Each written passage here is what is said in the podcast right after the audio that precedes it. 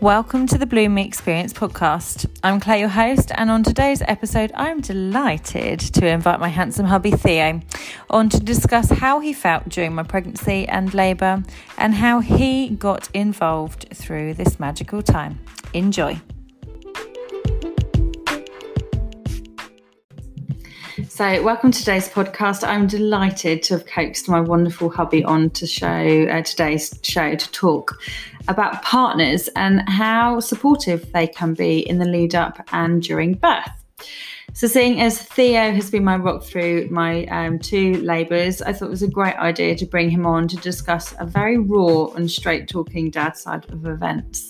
So without further ado, I'd like to introduce you to my wonderful other half, Theo. Thanks very much. You're welcome. Nice to have you on. You're so sexy when you're so serious. So embarrassed for me. I'll be pregnant again. So I wanted to have you on because obviously you're very straight talking and you are my other half. So you have seen the other side of me through labours. But you've also been on the other foot. Obviously, with me teaching hypnobirthing, I know the questions to ask, the ins and outs, the ups and downs of kind of antenatal care. Whereas for you, it was a real learning curve through both kind of pregnancies and labours. And some of the things that you've said to me postpartum or even during pregnancy of how you were treated from midwives and sonographers really brought to my attention that, yeah, dads don't get enough support through that whole process. Yes, mum's carrying baby and mum is the one who's needs kind of the most attention. Well, yes, she does because she's going through these events, but dads really don't get a looking sometimes. So I want to really go straight the way back to the beginning. So how did you initially feel when we found out we were having baby number 4? Oh my god, we're having another one. A little bit worried but a little bit excited at the same time. I mean, there was that thing where I kind of said I didn't want any more, but then in the back of my mind you think, 5 years, 10 years time I'll probably regret not having another one. So I was quite excited, but a little bit worried, you know, from the dad side of it, just the financial issues and how logistics will work, getting new cars and things like that. But obviously, as soon as they arrive, it's a completely different story. And the fact that our last one, Hattie, is a girl makes it perfect. So I was a little bit worried, but I think you just kind of get on with it. And when you've got that many kids, what difference does it make? Okay. But incredibly pleased that it's not another boy. So but if it was a boy, you'd been fine. I would have been fine, but I've got to the stage where I'm done with fighting and wrestling and dinosaurs, and now it's time for fairies and tea parties and dress ups and just relax, sit on the sofa and just have Hattie do my nails or something and just chill, maybe fall asleep. That would be lovely. The way Sienna used to do your hair, that was hilarious. Yes. So what were your initial thoughts about labour? When this time round, how were your thoughts thinking? Because we'd gone through it together previously before. Yeah. I was excited about that, to be honest. I was more excited about it because, so to put it into kind of context, those that don't know, obviously, Claire had 2 children before we got together, and I met Sienna and Elliot when they were 6 and 3. So between between pregnancy and the age of 3, I didn't have a clue what goes on. So obviously when we had Arlo, everything was just brand new, and, you do an appointment or something happens and you think, I wish I asked this question or blah, blah, blah.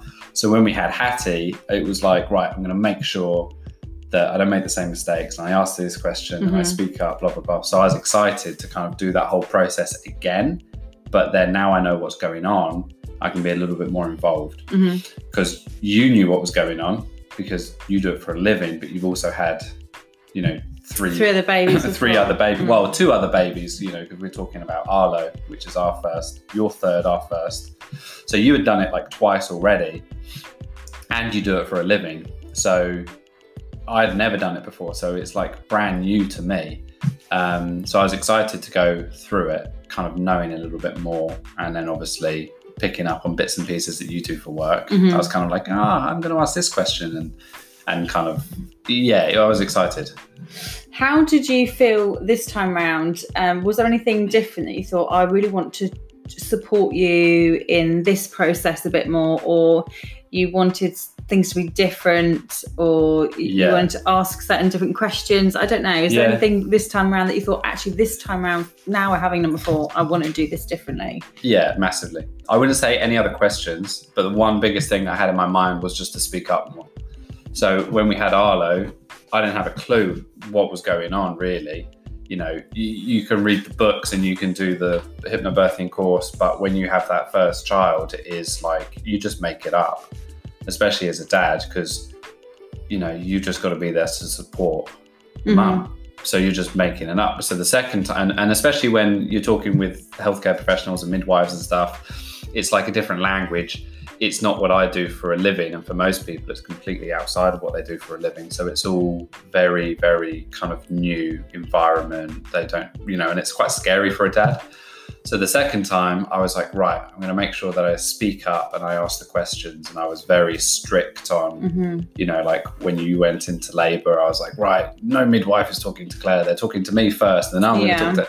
So I was very much like, I'm going to make sure that I speak up. If I don't know something, I'll ask. If I'm unsure of something, I'll ask. If it doesn't seem right, I'll say something. If, you know, with the lights, they were too bright, I asked them to dim them down, you know, just being a lot more confident the second time round. It made for such a nicer birth and more enjoyable. So yeah, I guess if you're taking that away from someone's first child, I would say don't regret it not speaking up. So sometimes it can be scary, and especially as a dad, you think, oh, that might be a stupid question, but just say it anyway, because the second time round, I was a lot more confident and I felt a lot more comfortable asking the questions, and it made for such a nicer birth. And for me, it relaxed me a lot more. And then if I'm relaxed a lot more, you pick up on it, then you're relaxed a lot more, and then the whole experience is a lot nicer. So although that was the second time round, for some people it might be the first time, but I just think if it is a silly question, just ask it anyway. If you're unsure, ask it. Because at the end of the day, it is your child, and the midwives, etc., are there to respect whatever decisions you want to do, providing it's safe to do so. Yeah. So if you want the lights dimmer, say you want the lights dimmer. Don't be afraid to not say it. If you want some candles, if you want, you know, we had the TV on at one point, and I just asked if we could have it off, and silly little things like that, you know. You might just be too scared to say it or too worried. Just say it. And by the way, listeners, when he says TV's on, we had Hattie at the birth centre and they had like a TV. Oh yeah, we had luxury. Yeah. It was music playing, wasn't it? It wasn't like a. No, I think it was Heart Radio. Yeah. Like midnight or 1 in the morning, Heart Radio or something. Not our bag at all. But going on to you feeling prepared, obviously, because your better half is a hypnobirthing practitioner, and I do meditation and. All sorts. You obviously had me. We did the course again, didn't we? I went through the course with you. Read the book again. Yeah, we went through the hypnobirthing book again. And you know, going back to that, what would you say your expectations were of the course initially when we went through it again? Were you thinking like, oh my goodness, what are we going to get out of this? Yeah, kind of. But then I know from what I do for a living, the second time around is going to be better because you can pick up on your mistakes. Like reading the book twice, you pick up on a sentence or a paragraph or a statistic that you didn't pick up on the first time round. So you pick up a lot more. So I knew that I would get more out of it the second time round. Yeah. And I wasn't, I mean, the only thing that, you know, is not my bag, which is fair enough, is just the relaxations. I think the first time, you know, we kind of tried those, it kind of is a bit awkward, isn't it? Yeah. But once you get around that, then you feel a lot more comfortable. So the second time round, I was like, oh, here we go. got to do the relaxations again and Claire's going to laugh in my face. But you did that, I think, maybe twice and then it was all okay. I remember laughing and it was a bit like, oh God, we're not going to do this. And I was like, no, you know, I know from obviously all the hundreds of clients that I've taught is that the dads always laugh when they're reading with these relaxation scripts. And for those listeners that have no idea what we're going on about, we're talking about a hypnobirthing course. And through the course that I teach, dads can do like a relaxation script where they just read words in a softer, calmer voice, as you would like a guided meditation. And the idea of that is a twofold. It first of all helps mums mind to be focused on something rather than searching in the body for pain. And the other thing is it does relaxes her, because mothers always look for reassurance in labour. So if dad is reading the mum a script, it's her rock reading it, it's her familiar voice, she feels calm and relaxed because it's him or her. So the script, yeah, I know you found just to start with we were a bit giggly, weren't we? But I mean, my goodness, that was my favourite part of the evenings, climbing into bed, you reading a script. Oh, you fell asleep every time. Every time. Fast asleep. Fell asleep, yeah. So what were your favourite bits of hypnobirthing of the course that we actually did? That we went through again? Probably how it educates you. Mm-hmm. Because, I mean, let's be honest, as a dad or as a birth partner, you don't get anything out of the relaxation scripts. That's all for you as the mum. You don't get anything out of that. But one thing I do like about the hypnobirthing course is it does teach you about everything. Mm-hmm. Everything to do with labour and having a baby and the process behind it and what happens to the body and the hormones and all that. And it makes you can understand a little bit more. Yeah. So when mum is not feeling so well and, you know, yada, yada, yada, you can kind of understand and go, oh, that's because X, Y, and Z. Mm-hmm. And she's in this trimester or that trimester. And then you can obviously alter how you are around them or how the environment is and things like that. And even some stuff for dads, like, you know, that whole nesting thing for dads when they kind of get a little bit more, they might get a little bit more protective and, mum goes out, where are you going? How when are you going to be back? And things like that, which is... looking the lead up to labour. Yeah, the lead up to labour, where they're just kind of that instincts kicking in, that, you know, that primal protectiveness. And again, you read stuff like that and you think, oh, okay, that kind of makes sense. Mm. And it kind of puts your mind at ease. And if things like that do happen to you, then you know it's because of this. And I think that's one thing that hypnobirth offers that perhaps... other areas don't, is you kind of, it covers all areas of science, but then a little bit more outside of science as well. So you learn a lot more. Yeah. Which is nice. I also find that the course, and obviously you'll be able to tell me more, is it's a really good bonding course because it's not just teaching you. Do you remember we did like an antenatal class with Arlo as well? Yeah. And the lady just came around. She just literally spoke. We had like a private antenatal class, didn't we? Which was more my fault. First child, I was like, no, we're doing one. That's what everyone. Yeah. That's what everyone does. They do it in the films. It was just very kind of. It just wasn't informative at all, really. I mean, it was, but it was more just kind of, this is the position of the pelvis, this is how it opens up. Which is great to know, but I think mums need to feel that there's that bond because, you know, the whole reason why we're recording this podcast is of how dads can feel more supported themselves and how they can be more supportive through pregnancy and labour.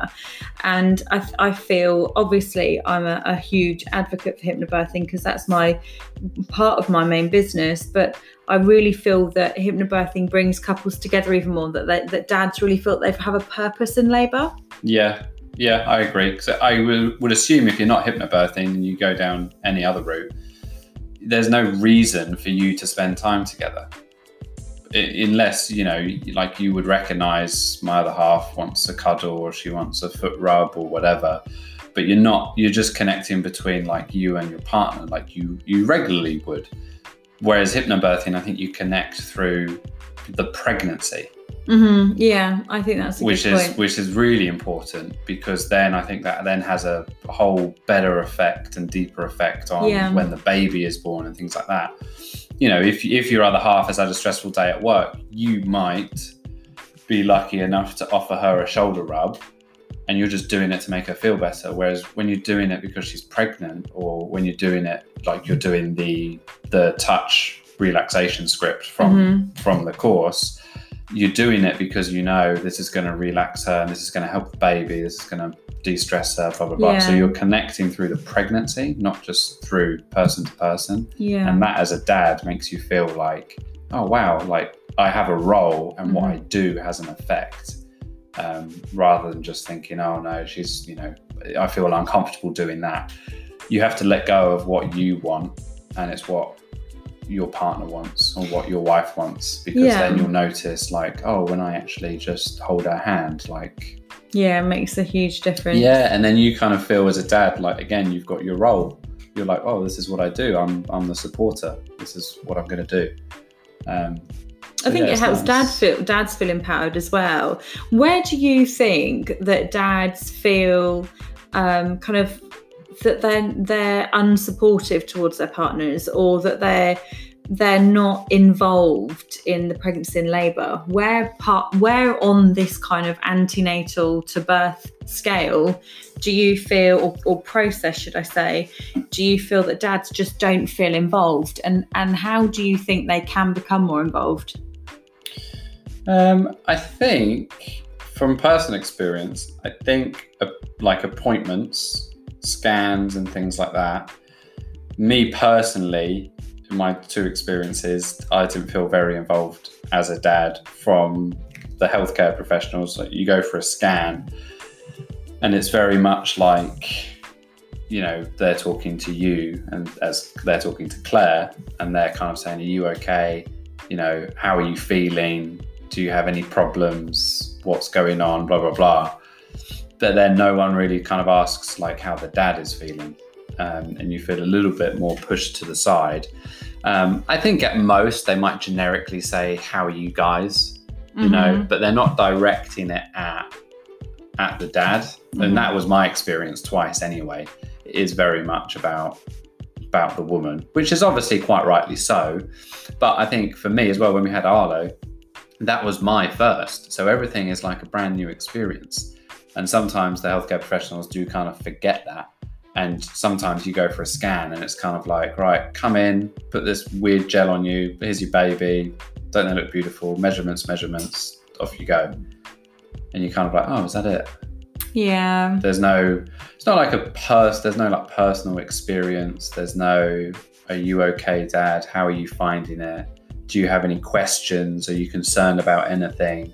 Now's the time to ask when I'm just trying to find the baby so I can answer your questions. Yeah, absolutely. And it's again going back to the whole thing of the pressure of the NHS, this timescale, the rush that they have to see, you know, when we've gone for scans with Hattie, we had to go every 4 weeks because I had heart surgery literally the month before we fell pregnant with Hattie. So just to make sure that she didn't have the heart problem I did. So they are on this conveyor belt of getting as many patients through as possible. So they almost lose that, they do lose that personal touch. You are more of a statistic than we're Claire and Theo, and this is our baby. And I remember one of our last scans when we went in and had the scan, and she didn't even acknowledge you, did she, the sonographer? She was just talking to me, and you were like, hi, I am here. Yeah. I'm here to support my partner. It'd be nice if you just acknowledge me and saying, oh, hi, Dad, how are you? While she's searching for legs and... Yeah. And I think if it's your first time child and that does happen to you, just ask questions. I mean, I remember with Arlo, I was that annoying first time dad, and I was like, oh, what's that gel you're putting on? What's that? What's this? What? And, you know, to them, that's just like... well, this is obvious, like the, you know, this is what this is. And I think even sometimes, I remember with Arlo, they're doing a scan and I'm kind of, you know, you're having that connection, Claire and the sonographer, and, oh, isn't it beautiful? Oh, yeah, look, I can see a foot. And I'm looking at the screen thinking, I can see white and I can see black. And that's it. I can see something that looks like a ball, something that looks like a weird, like, I don't know what I'm looking at.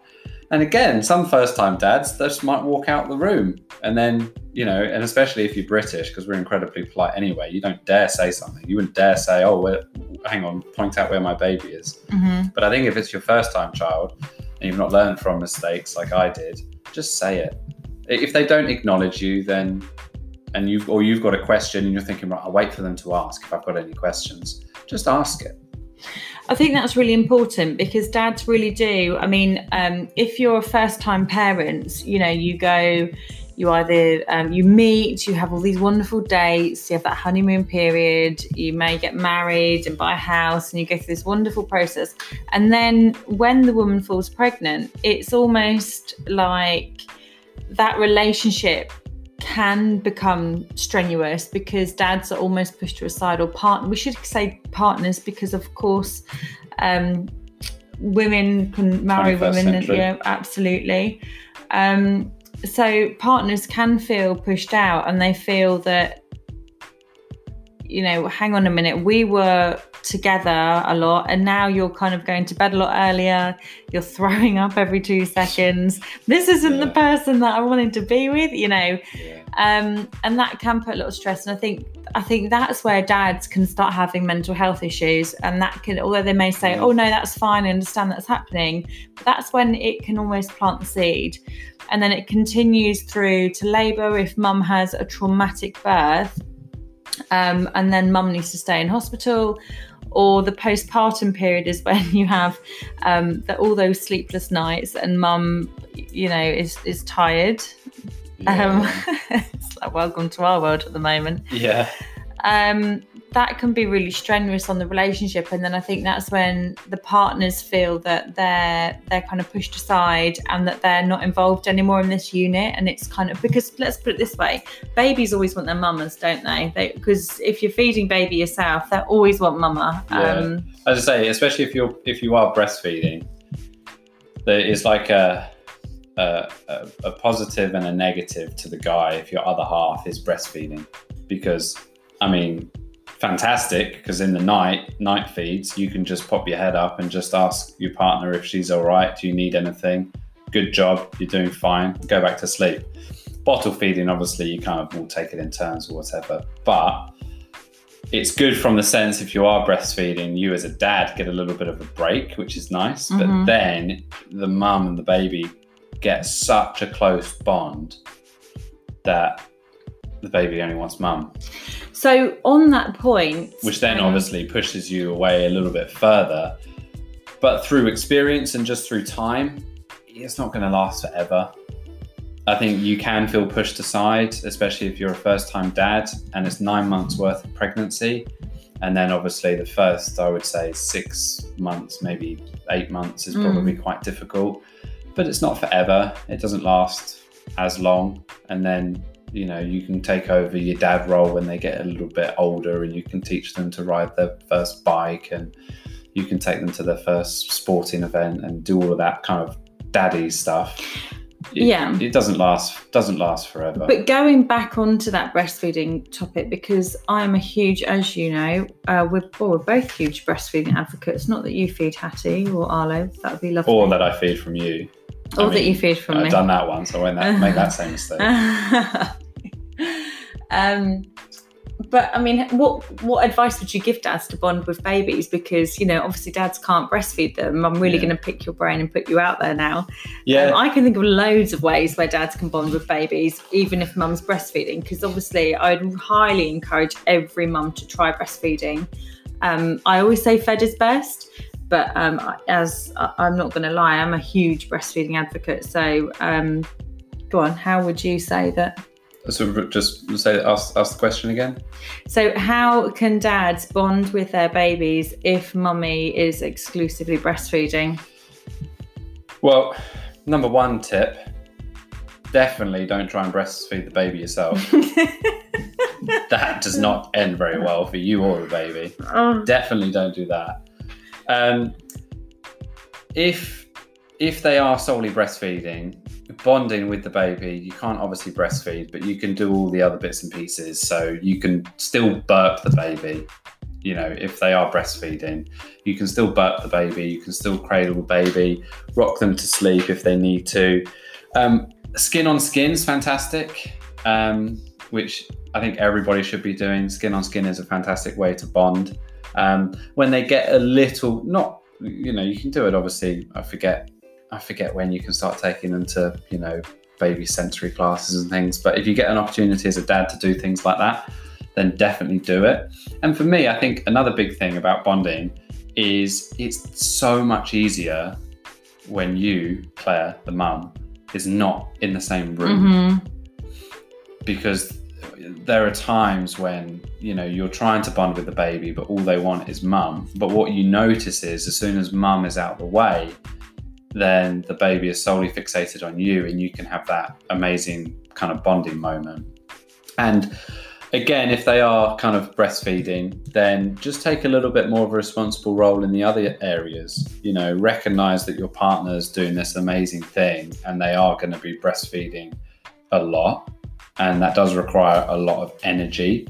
So if it comes to bathing the baby, you know, you can bath the baby and you can bond with the baby in that way. You mm-hmm. can even get in the bath with the baby, you know, afterwards, dry, read a book, little baby massage. That's another way to bond. Yeah, absolutely. And then, you know, pass baby to mum and she can feed, you can burp and rock and go to sleep. So just because they're breastfeeding doesn't mean that the mum has to breastfeed, burp, rock, put to sleep. You can do all of that stuff. Just be there and kind of take over. I think it's that communication is key, and we always say this in outside of parent life, is in relationships, is, you know, if we don't communicate with one another, then our relationship will go down the pan. So communication is key, and find something to do. Like with me, obviously walking the dog a lot,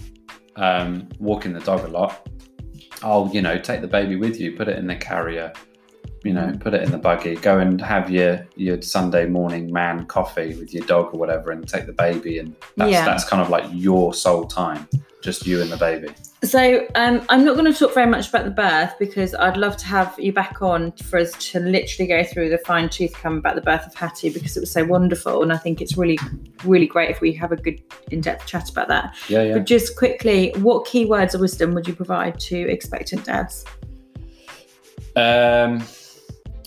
Just ask for anything. So if you have no idea what's going on, ask the midwife, ask your partner.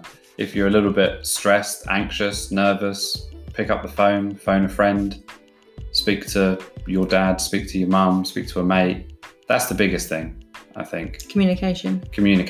So it doesn't just have to be with your partner. There might be you might have some conversations and topics you don't want to talk to your partner about. That's fine. Don't keep them to yourself. Ask the midwife or ask a sonographer who you might only ever see once in your life. It doesn't matter. Ask a friend or ask a relative. Just talk to people. And what you'll find is the same problem that you might be faced with, someone like myself or some other dad or some other person has had the same problem. And also be prepared. Yeah. Do like a birth prep course. Yeah, yeah. Yeah, be prepared. Know what's going on. That would kind of be it. Fab. Yeah. Well, you can find my lovely other half at www.thrivewiththeo.co and also www.dadhive.co. I hope you've enjoyed our very quick session today, our episode, and we will be back to record all about Hattie's birth another time. Thank you for joining me.